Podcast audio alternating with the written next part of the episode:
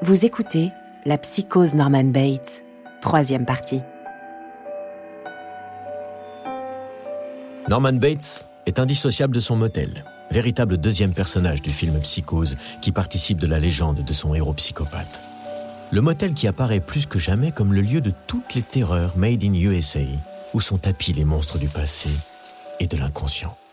En 1960, dans un trailer hilarant, Hitchcock utilise sa notoriété et sa fameuse silhouette débonnaire pour faire la promo de son film et de son fameux motel. Nous avons ici un paisible petit motel, à l'abri des regards, en bordure d'autoroute, et comme vous le voyez, à l'air complètement inoffensif. Mais il est maintenant connu comme étant le lieu du crime.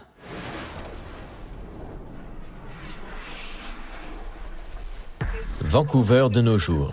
Sa ville, sa mer, ses montagnes et sa météo parfois schizophrène, passant du beau soleil glaçant d'hiver à ce que les Canadiens appellent le West Fog. Traduisez, le brouillard de la côte ouest. C'est ici que se tourne la série qui a modernisé le personnage de Norman Bates. Les producteurs du show télé ont bien compris la place prépondérante du motel dans l'imaginaire qui entoure leur héros, en nommant carrément la série Bates Motel. La maison des Bates, le motel, tout rappelle le film mythique d'Alfred Hitchcock. Aujourd'hui, la météo locale est le reflet parfait de l'esprit torturé de Norman. Oui, il fait froid. Ce n'est pas vraiment une chose à dire à la caméra, mais ils aiment bien filmer l'hiver à Vancouver. Freddie Highmore, acteur incarnant Norman Bates dans la série. Cela donne à l'ensemble une atmosphère lugubre, propice à la tragédie, avec un ciel lourd qui vous met direct dans l'ambiance de la série. La série se concentre sur l'adolescence de Norman Bates. Sa mère Norma est belle et bien vivante. Et ce préquel perturbant à psychose prend place à notre époque. La première fois que l'on voit le signe du motel, puis la maison qui se dresse devant vous et qui semble sortir tout droit du film Psychose, vous avez cette impression de faire partie de l'histoire du cinéma. Et c'est ce qui est drôle avec les plateaux de séries télé. On observe la construction des faux décors. On dit aux autres Oh, regarde, ils ont rajouté le panneau Wi-Fi gratuit au motel. Et quand on tourne les intérieurs en studio, on se sent un peu comme à la maison. Et on se rappelle de toutes les scènes qui ont eu lieu depuis le début de la série.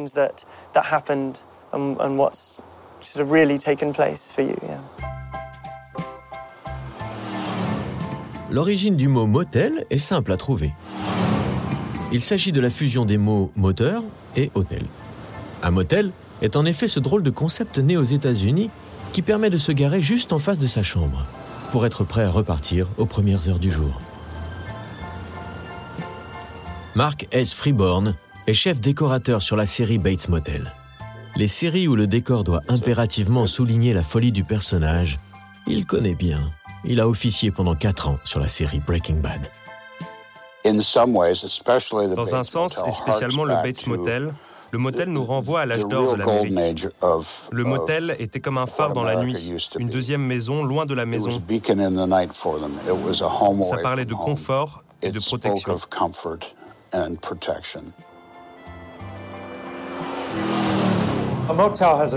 Le motel a une place particulière dans la mythologie américaine. Patrick McGilligan. Parce que l'Amérique est un vaste continent. Biographe d'Alfred Hitchcock. Et l'idée du rêve américain est de pouvoir aller où l'on veut, à n'importe quel moment, et en totale liberté.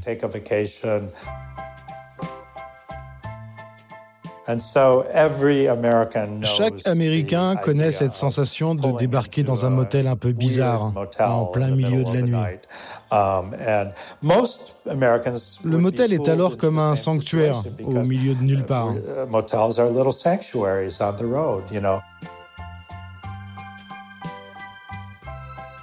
Et ce que l'on trouve sur son chemin, ce sont toujours ces petits motels pas chers pour y loger sa petite famille pour une nuit ou deux sur la route des vacances.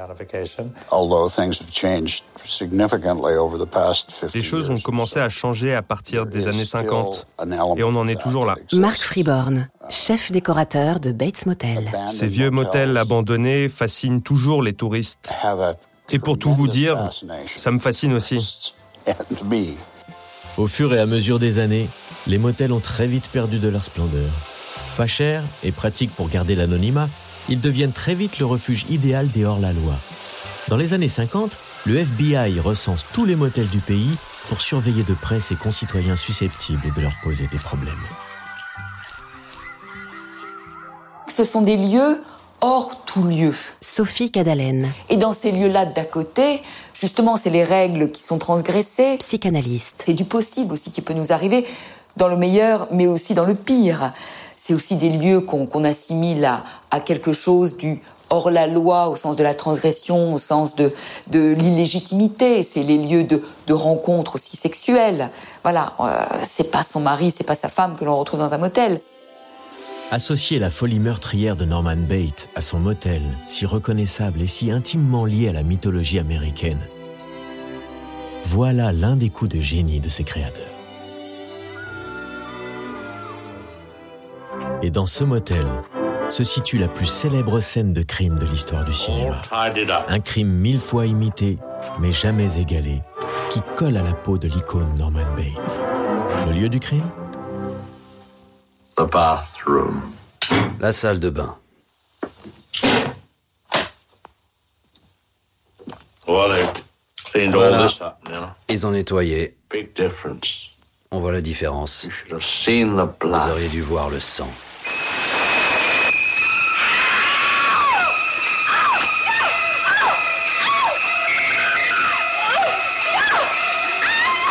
Ces plans rapidement enchaînés ont nécessité 7 jours de travail sur un tournage de 3 semaines, plus de 70 prises et plus de 60 000 dollars. Un travail colossal pour 45 secondes de film qui montre l'importance fondamentale de cette scène aux yeux de Hitchcock.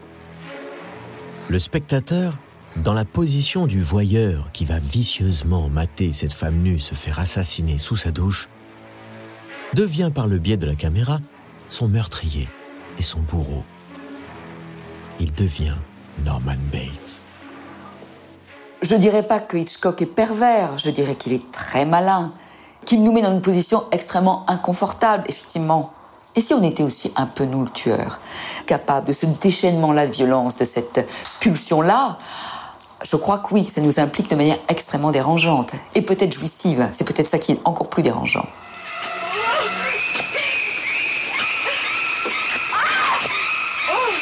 On, est vraiment dans une espèce de pénétration au sens le plus intense du terme. Ça martèle, on est, euh, voilà, c'est vraiment les coups de boutoir là, euh, mais au sens le plus, cruel, le plus, euh, le, plus abouti du terme. On n'est plus dans la petite mort là, on est dans la mort concrète. Voilà, ça pénètre, ça insiste, le sang gicle ça peut être aussi une métaphore d'autres choses qui giclent, euh, de très sexuel pour le coup. Euh, mais, mais, voilà, on peut s'en faire un film. Et peut-être qu'on l'imagine plus qu'on ne la voit. Je pense que c'est la grande force de cette scène. C'est on voit pas grand-chose en fait. Avec cette scène, Alfred Hitchcock se joue de la censure cinématographique imposé par le très sévère Code ACE, garant des valeurs de l'Amérique puritaine jusque dans les années 60. Les censeurs ont commencé à parler de cette scène. Patrick McGilligan. Et Hitchcock les a rassurés. Biographe d'Alfred Hitchcock. Oh, vous ne verrez rien du tout. Aucune nudité. aujourd'hui, tout le monde continue de décortiquer cette séquence. Tout le monde étudie comment Hitchcock l'a filmé, comment il l'a monté et réalisé. On a l'impression de voir des seins, alors qu'en fait, on ne voit rien du tout. On entend, on voit le rideau qui bouge, on voit, mais à chaque fois qu'il y a un coup de couteau qui descend, Gilbert Galerne. On change de plan et on a l'impression d'avoir vu le coup de couteau, alors qu'en fait, on n'a rien vu du tout. Écrivain. On ne voit que le sang à la fin qui coule dans la, dans la baignoire et c'est tout. Et le noir et blanc a été bien utile à ce moment-là parce que ça a permis d'utiliser du chocolat fondu, en l'occurrence, pour donner la consistance du sang. Mais ça n'avait pas la couleur du sang, évidemment. Mais le plus surprenant dans cette scène, finalement, est que ce n'est pas l'interprète de Norman Bates, Anthony Perkins, qui tient le couteau. Le comédien retenu à New York sur une pièce de théâtre fut remplacé par sa doublure lumière. À la fin de sa vie, l'acteur déclarera C'est plutôt étrange finalement d'avoir été identifié toute sa vie durant à cette séquence, sachant que c'était ma doublure à l'écran. Aujourd'hui encore, la scène est toujours régulièrement parodiée. Elle a même servi de matière à comédie dans cette série française. Madame Hitchcock, une baignoire, ça coûte cher, surtout si on veut quelque chose qui a un peu d'allure. Et si on tournait la scène dans une douche? Ah oui, mais dans le scénario, il y a marqué une baignoire. Mais je me contrefous du scénario, mon petit bonhomme. Si ça coûte moins cher de tourner dans le trou du cul de Jennifer, on tournera dans le trou du cul de Jennifer, c'est clair? Hum, Je suis pas sûr qu'il y a cette place. Dernièrement, c'est Jamie Lee Curtis, la propre fille de Janet Lee, qui a parodié la scène de la douche pour la série Scream Queens. Sur un cliché en noir et blanc posté sur les réseaux sociaux, elle tient fièrement la photo de sa mère. La série Bates Motel s'amuse bien évidemment de la renommée de cette scène, faisant patienter les fans au fil des saisons, qui n'attendent plus qu'une seule chose, que le Norman Bates, version Freddie Highmore, refasse à sa sauce cette scène d'anthologie. Yeah, the shower scene, it will have to be down here. Um. Ah oui, la scène de la douche. On va finir par y arriver, oui. Mais je pense que nous faisons pas mal de références à um, Psychose dans la série. Mais je fais attention également à ce que mon interprétation de Norman Bates ne soit pas constamment comparée à celle d'Anthony Perkins, qu'on ne s'éloigne pas trop de l'univers de la série. Je pense que nous allons refaire la scène de la douche, mais pas exactement de la même façon que dans Psychose. Nous ne travaillons pas dans l'idée de recréer des scènes exactes de Psychose et de copier les plans du film d'Alfred Hitchcock.